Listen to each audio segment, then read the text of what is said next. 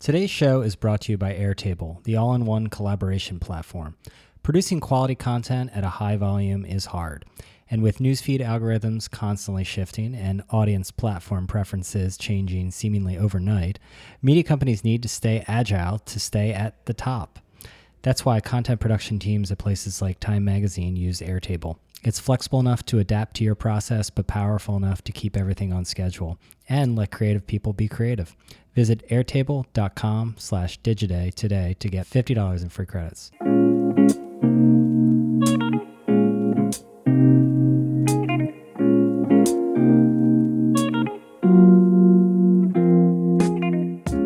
Hello and welcome to the Digiday podcast. I'm Brian Morrissey. On this week's episode, I am joined by BuzzFeed founder and CEO Jonah Peretti. BuzzFeed has been one of the most important digital media brands created. In many respects, others have followed its lead over the years.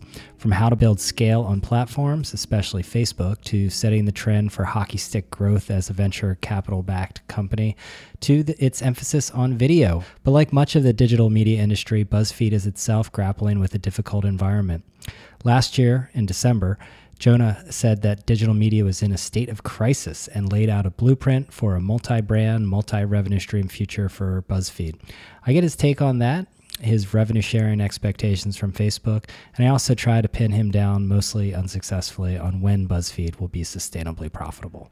Hope you enjoy it. Jonah, welcome to the podcast. Thanks for having me. I'm going to get right into it. Back in December, you said the media is in crisis. Same diagnosis. I think there are a lot of parts of the media industry that are in crisis. Um, there's a lot of challenges around the quality of the information the public's consuming. There are a lot of platforms that are not sharing enough revenue, so they're they're they're generating a lot of revenue but not sharing much. Um, and so, media companies, digital media companies, are having to figure out how to how to be, get lean, make money on their own, uh, and find business models that work. And so there's a lot of exciting things happening, but the overarching um, narrative is still not that positive. Are you more optimistic now, I guess seven months later, than you were in December? We're we're I'm very optimistic about my business, about the about BuzzFeed, and about all the the amazing work the team at BuzzFeed has done. So we instituted this nine box strategy. We have really strong growth in commerce, really strong growth in studio. We have new kinds of advertising that have, have really driven a lot of growth. So native, but also programmatic, also turnkey um, products like Buzz Cuts, where we cut up assets from clients and spread them across multiple platforms. So that's going great, um, and we have you know strong double-digit growth in the first half. Good outlook for the rest of the year, um, but it's required us to be very nimble, to develop new businesses, to make different parts of our business work together in new ways. And it wasn't easy and it feels like it, it there there should be um, it should be easier uh, to when you reach the scale of audience that we reach and you have the impact that we're having. It should be easier to generate revenue. We figured out how to do it. I think a lot of people aren't are struggling to figure out how to do it, uh, and and so overall, I don't think that is great for the mm-hmm. ecosystem and great for um, the public being informed by great news or great lifestyle content or great yeah. great great kinds of entertainment. Why should it have been easier? I mean, it was the idea like once you get to an enormous scale, and you guys got to enormous scale, the money would follow. Uh, I never expected necessarily that that it was just as simple as get a lot of scale and we'll make a lot of money. It wasn't like a turn on the revenue faucet. I remember when people used to say that. I'm going right. to turn on the revenue faucet now. Right. Uh, I mean, we started by creating our own form of advertising, this native advertising that that really led the the industry, and so we always started by innovating on our on the business side as well, not just generating scale, but building new models mm-hmm. for for business. Um, when the platforms got um, stronger and got more connected to the to media, you know, Twitter started as what you're having for lunch was all user generated content. Facebook was like where you're going to meet up with your friends. Um, but but pretty soon after that, they started having news, entertainment, lifestyle media on their platforms. When they got to us, uh, to, when, when media got to a, a huge scale on those platforms, it seemed to make sense that they would find ways to share revenue with with the people creating so much value for their platforms.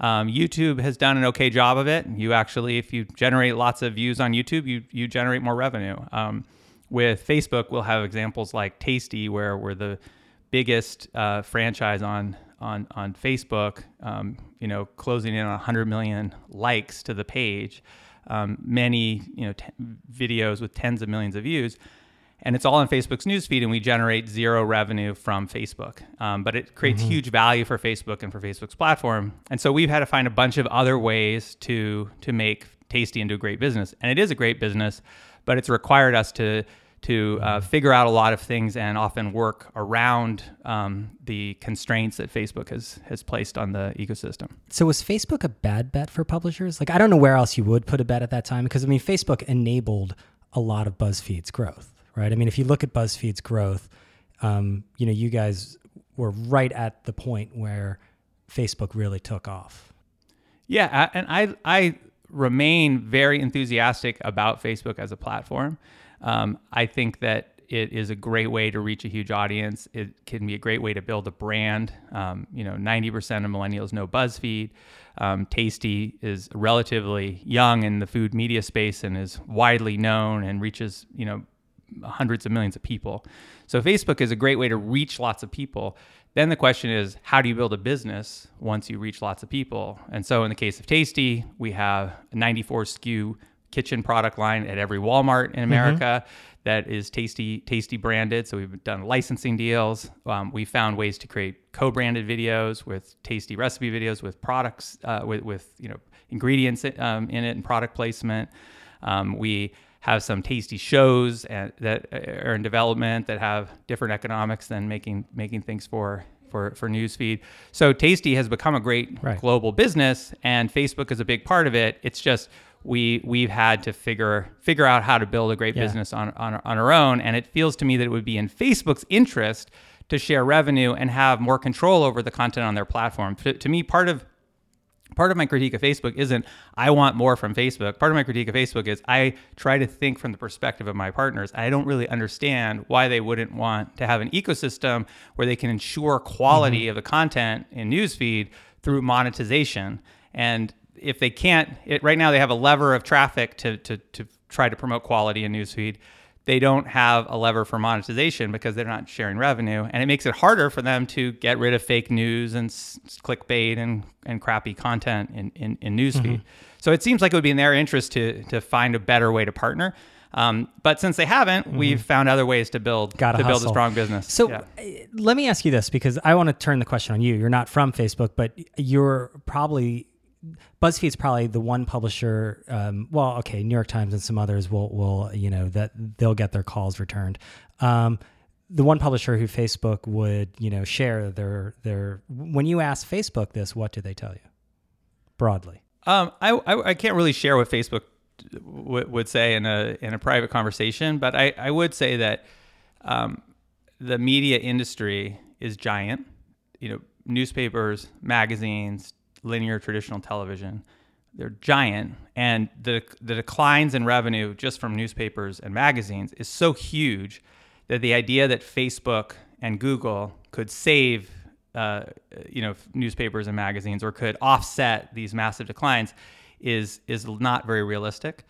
As big as Facebook and Google's revenues are, it's hard for them to to bail out the entire media industry. And so so I think that we need different models for media. We can't just say mm-hmm. we're going to have um, the same cost structure that we had 20 years ago, and that newspapers and magazines will just make up for the the, the, the declines by getting money, a check from Facebook and Google. Like that's not realistic. And so I think that in some cases, Facebook just isn't sure what the right model is, and they're trying lots of things and they're trying to figure it out but it's actually a hard problem. And some people in the media don't realize what a hard problem it is. And Why is it a hard problem? I mean, because it sounds like you're just saying, hey, they should pay. We're creating gigantic audiences and engagement on their platform. They sh- and they're making money off this one way or another.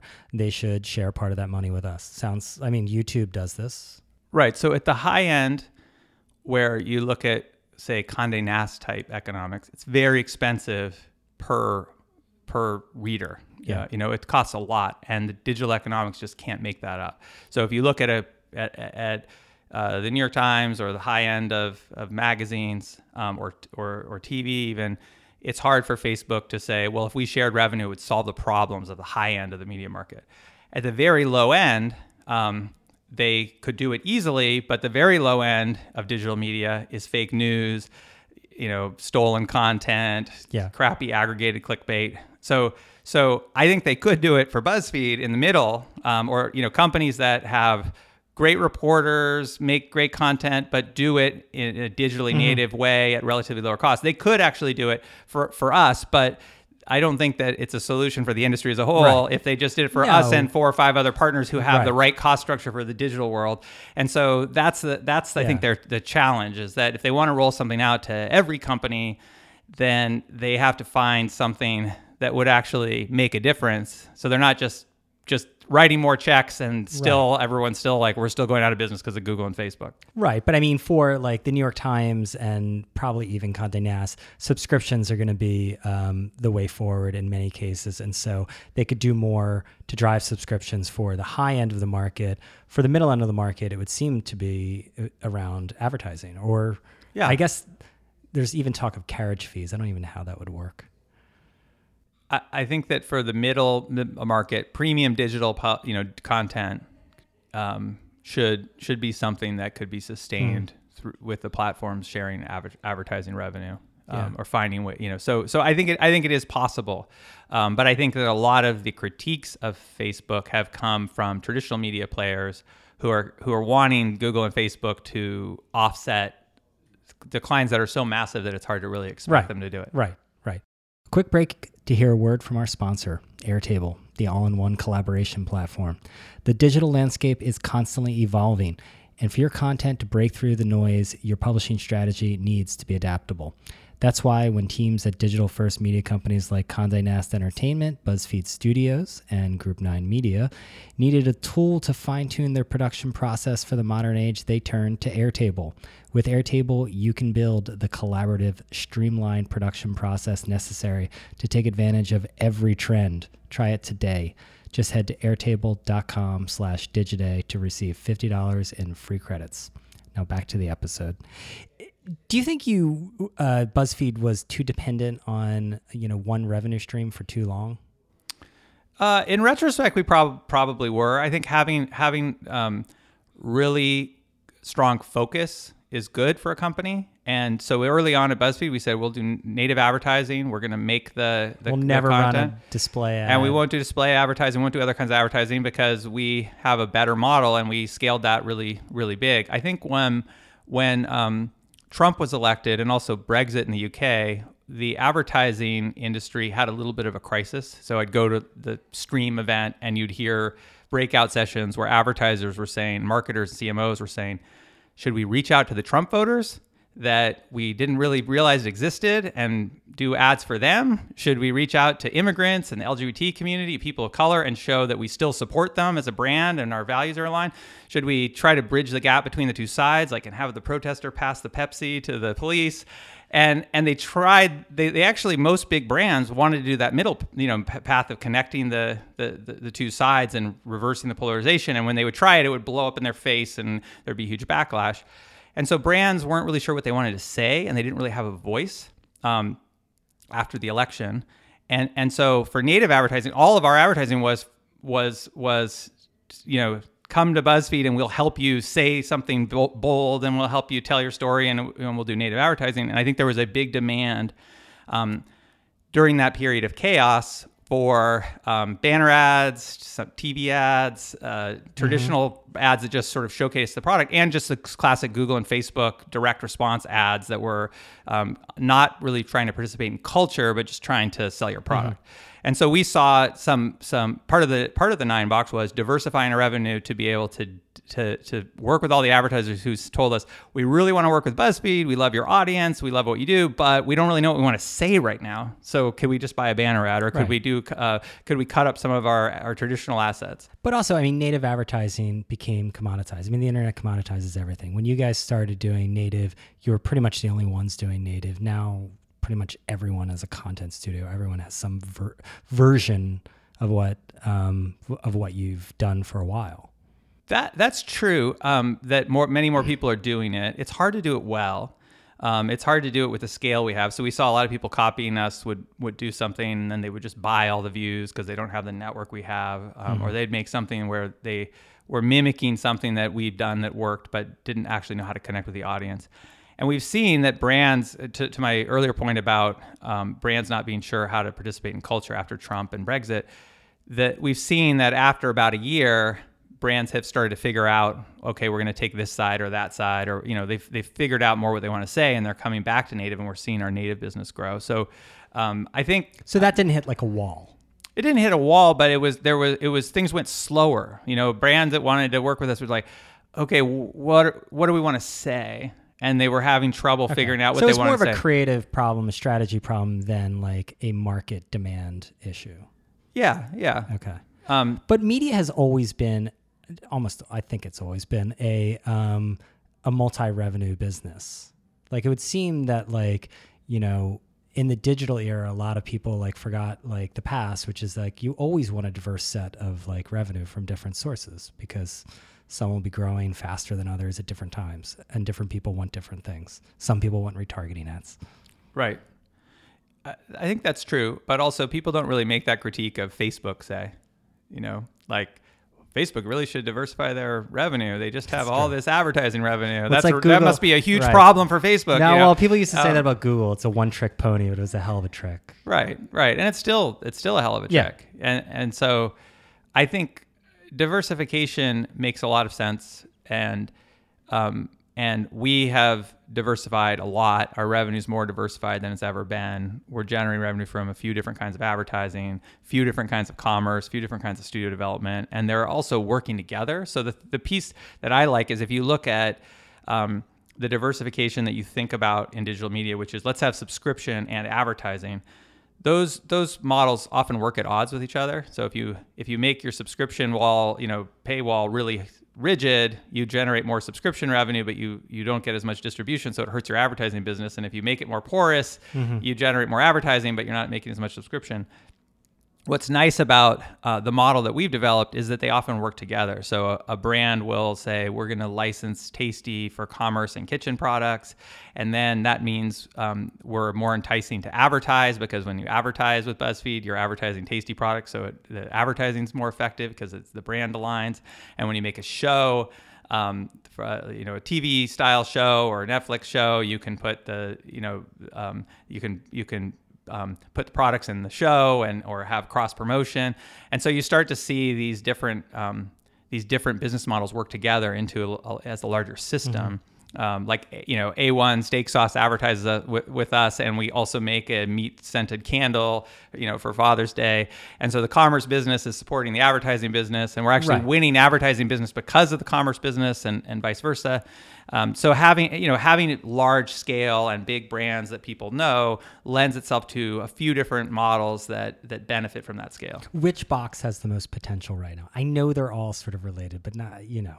Which, which one is uh, well average which, which, a- which revenue? I mean, I mean, I would say advertising is is still the biggest source of revenue for us. Um, but when you say advertising, does that include native and programmatic and well, it, it's true that those all together would be the yeah the the biggest um, source of revenue for for BuzzFeed. Yeah.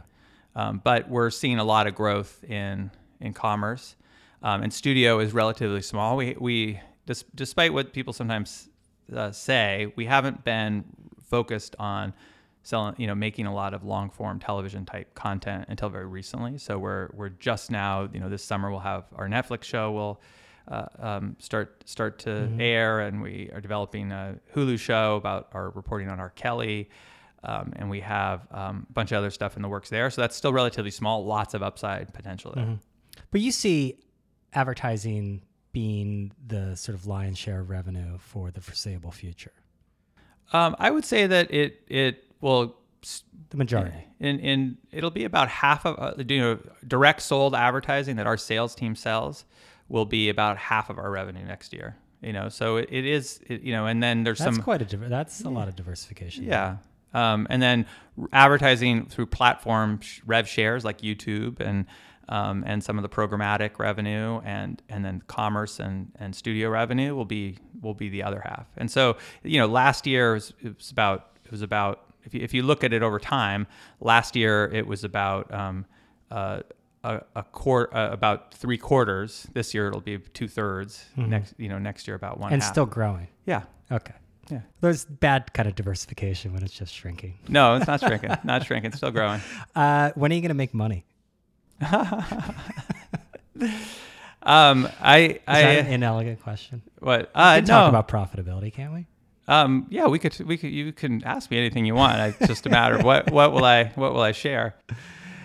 And Um, I think I, I, uh, I, you know, we're a private company, so I tend to. You're like, you're like, I've heard this so many times. I know. You ask this question, you always get the same answer.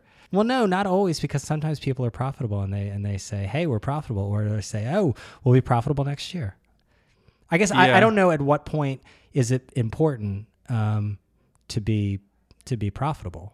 Well, I can say that when I, I can say that we've had years where we've been profitable, and we've had years when we're not profitable, and on years when we're profitable, we haven't said we're profitable. So, so uh, you know, it's not just like you say you don't say anything if you're profitable, because I also didn't say anything, um, you know, uh, on a year when we're not profitable or when we year when we're profitable. Okay, but there is a path to profitability for because I think some people have have uh, have have said that. Um, I think David Carey, uh, actually, I'll quote him because he just uh, said that he's going to be stepping down. Um, he said the degree of difficulty in running a money losing digital business is zero, um, and that was that was a shot at the sort of BuzzFeeds and Voxes that haven't yet proven that their models can be profitable as quote unquote traditional legacy businesses, media businesses have. Well, we've had profitable years and we've had unprofitable years. So I guess uh, you know uh, we've proven we can be profitable, and uh, I feel good about where our business is, is positioned now. Um, I think that um, the the difference is when you're a venture backed company, you um, are investing in the in the future and trying to build something really big from nothing. And sometimes it's not it's not very smart to focus on profitability. Sometimes it's a lot smarter to focus on growth and and um, of course all of the So are Uh, you still focused on growth versus extracting value? Right now, we're focused on sustainable growth. So we're innovating, we're managing our costs in a in a in a more rigorous way, and we're we're growing our top line. Um, you know, um, Right. at strong double digit growth. And Right. So and- that it's and- now now it's strong double digit growth. It's not talking about fifty percent growth and all that stuff. Like the hockey stick era is over. Uh, I, I mean, I think uh, we're gr- we're growing at a rate that uh, I think uh, every major media company would would envy. Okay. Well, I mean, as the numbers get bigger, it gets harder to sustain gigantic growth rates. uh, yeah, I mean, Is I don't know. I think so. I think that's usually how the law of big numbers work. Quick break to tell you about Starting Out. This is our podcast where Shareen Pathak talks to leaders in the marketing industry about their big ideas that inform their business decisions. We've had guests like Jeff Goodby, Linda Boff, and Mark Pritchard. Give it a listen. Let us know what you think. Now back to the episode. Uh, what about uh, subscriptions? a lot of media companies are at the top, as you said, are focused on that. I think uh, BuzzFeed, as you, you put it in the in the middle, um, and it's a scale model, uh, and subscriptions usually haven't played in that uh, in that area. Well, subscriptions make a lot of sense as a specific product that we might sell, but not as our core model. If that- Explain if that, that. makes sense. So, so we have, you know, Netflix advertises with us. They're a subscription model, and we drive people to Netflix. Sometimes they sign up for Netflix and watch the show that we that, that was advertised, and and so uh, BuzzFeed can drive um, people to subscribe to, say, an SVOD service like Netflix. Right, but not Um, like putting a certain amount of content behind a paywall or a meter system, or saying, you know, for this particular brand, um, you know, y- you can have a subscription to get something something else. I mean, our core model is to have unprecedented scale on multiple platforms. To have to to be to be uh, ha- have you know BuzzFeed, BuzzFeed News, Tasty, Nifty, Goodful, all the, the, our media brands to to live on multiple platforms and reach the largest audience that they can possibly reach and build a, as deep a connection with that audience as as possible.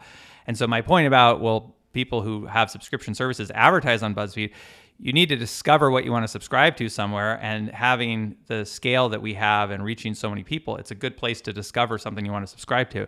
Now it may be that buzzfeed wants to have a subscription service of some kind that is not our core model uh, you know that, but but that something that makes sense for subscription. So if we had an idea for content we wanted to create in an area where um, it would have a relatively small audience, but very devoted audience, and there mm-hmm. wasn't really uh, advertising opportunity. We could create a, a subscription product um, that our massive network would allow people to discover, and that could be a good uh, um, incremental business or additional business. But it's not our main business. Our main our main focus is is is to take advantage of what the internet is really great for, which is driving global scale, connecting with really large audiences, reaching lots of lots and lots of people. It seems like a lot of people. I always think in media, people go to, to extremes often, and for a few years, everyone was sort of following th- that path and saying it's about scale. We've got to scale. We've got to get to scale, and now they're they're sort of making a U turn and they're saying, okay, we've we've got to we've got to pivot to paid. We've got to get subscribers. It's not about big numbers anymore. Yeah, I think that you would, if you weren't able to achieve that scale in a sustainable way, then it would be natural that you would look for a different model. We've been able to achieve really, you know, un, unprecedented scale for a digital media company. We reach, you know, so many so many people, um, and we have a real connection with them and people who really value our brands and and, mm-hmm. and the content we're creating.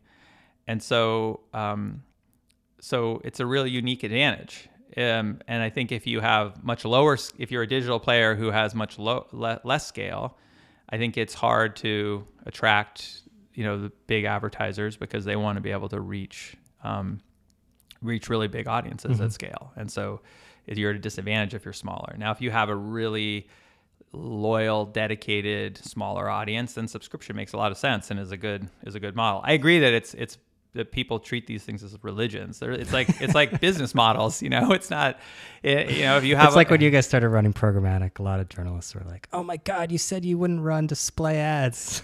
Yeah, yeah, and it's you know there's a and and there there is a, a, a kind of missionary thing with us when you're a smaller startup and you have a unique right. model. It's like our model's better and we're doing it and and I think that the native advertising we do is better than than than most programmatic. Um, but it it also um, you know, as as we shifted to this distributed model, so much of our native advertising was running across the web on other platforms, and we had just tons of un- unmonetized pages across BuzzFeed's site. And so it didn't it didn't necessarily you know the idea that we would just like not put any ads there didn't right. make much sense from a business one, standpoint. One of the other shifts that that you've made from a couple years ago is going from basically one brand to multi brands um, with Tasty and with Nifty and with Goodful. Um, explain why Facebook is an okay place to build a brand because I wonder, you know, you can amass gigantic numbers. That's not necessarily an audience because it's Facebook's audience.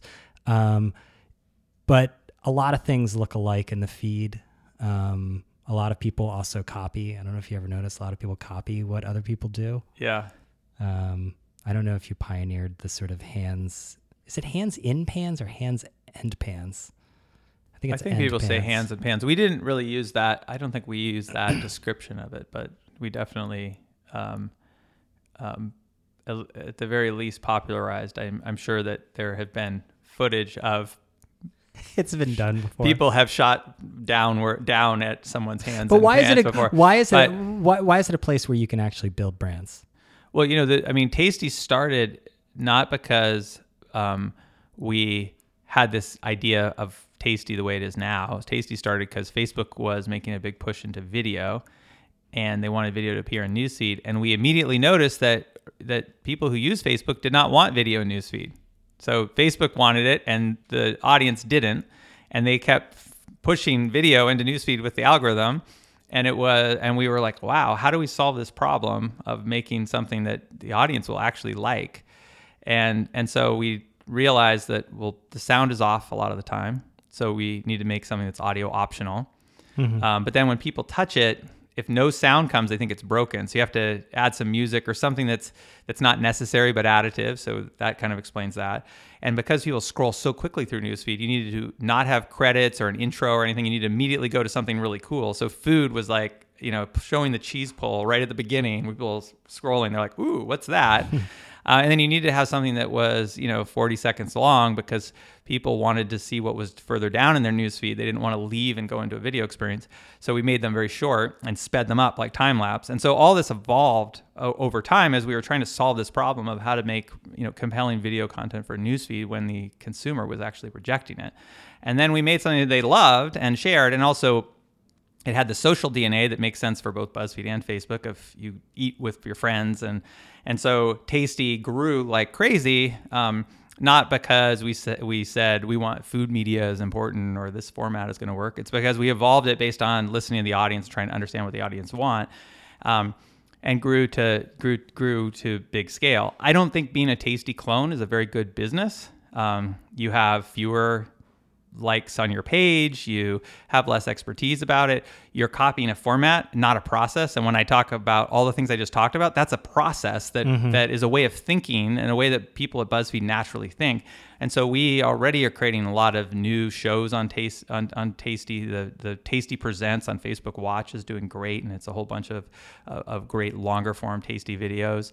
Um, so we're constantly innovative and changing based on the connection to the audience. And I think if you do that, you can build a good business and also build a brand because people see that there's something different. It's not just cloning something you've already seen. It's it's dynamic and vital, and it's serving the audience in a in a deeper way. It's about this interaction with the audience.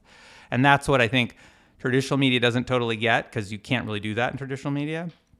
And it's something that I think is a new kind of brand building. Like you don't build a brand just by making something people aspire to. You build a brand by really serving the customer, and the customer notices that you're you're serving the ser- serving them you know better than competitors, and you're changing and evolving and adapting based on the um, on what they want.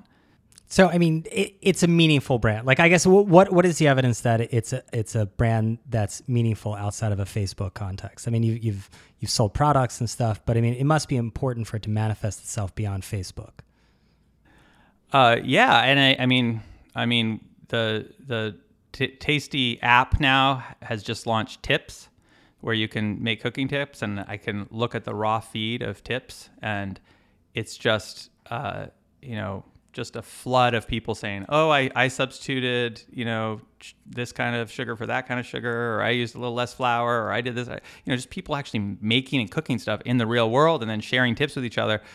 And we just turned this on. I mean, this just just rolled out, and it's mm-hmm. and it's just people are people are you know millions of people cooking things based on the stuff that, that the, the videos they watch on on Tasty. So it has a deep connection to people's lives. Um, and then we see similarly products are selling great at, at Walmart. So people who know Tasty brand, Tasty video are actually buying buying products. So we're we're, ta- we're, we're making something that's inspiring people to actually cook with their friends and family, actually make stuff, and actually buy stuff.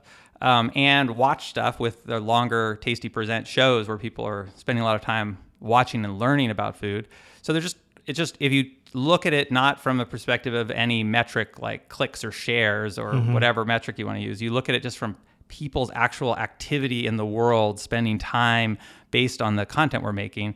Um, it's really like that's what matters and that's where we really excel and that's why when algorithms change and things change you actually have this deeper connection with people and so you're in oh we always end up in a better spot than people expect you know when there's change or turmoil in the industry because of this mm-hmm. deep connection we have with the audience. So final thing is as you're getting um, sort of leaner and more focused what is what does that mean for buzzfeed news? Is that still important to the model well, when you when you think about what has a big impact, a classic example is BuzzFeed News Stories. You know, where we, um, you know, cover a story of sexual abuse at a high school and the headmaster is fired, and policy changes not just at that high school, but at high schools all across the country, um, where you know a cop. Um, is, is has you know lots of convictions and people in prison and because of reporting they're overturned because of uh, the way he cop was handling ev- uh, evidence and seeing people released from prison. Um, I, I, think uh, a lot of impact not not so much profitability though. Uh, I think news can be a really good business. You just have to have a really long time horizon um, you build trust over a long time you have a bunch of impact in, in you know in, in people's lives you know, News has the AM to DM show um, on Twitter, which is a, a great business for us. Uh, they have uh, the Follow This show on Netflix, which is coming this summer, is another you know extension of News. Um, the Hulu show from based on R. Kelly reporting. Uh, they have a few other kinds of, of, of shows in development. Um, and then news also drives a lot of um, repeat visits and, and engagement with our with our content. People really want to be informed, but they also want to be entertained. And so having news content is is is actually important to our other businesses. Still well. committed to news. Yeah, super committed to news. Okay. I'm just I, saying. I, I mean, a lot of you know, entertainment. A lot of people would rather be away from news these days. I don't know if you've noticed. It's a little. It's a little bit of a downer it's a little alarming. It's a little scary. And so a lot of advertisers want to go to safer places, gooey cheese, for instance, or. Yeah, and we have all those places for them to go for sure. Okay. But news is staying around. Yeah, of course. Okay. Jonah, thank you. Thank you. Thank you all for listening. This podcast is produced by Aditi Sangal. If you liked our show, and I hope you did, please subscribe and also leave us a comment. We are on iTunes, Stitcher, Google Play, Spotify, and Anchor.fm. Um, just a reminder please do rate us and leave a review. That helps people find the episode. Or tweet about us if you'd like. A quick shout out to Mr. Matt Bergman, who says, Digiday's reporting is crazy good about the business of digital transformation of media. Often first, always relevant. Great guests. Unique insight into publisher platform dynamic. Must listen.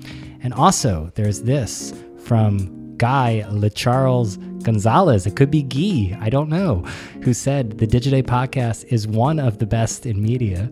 Two recent Cannes episodes with Reddit's Jen Wong and Complex's Rich Antonello are insightful listens.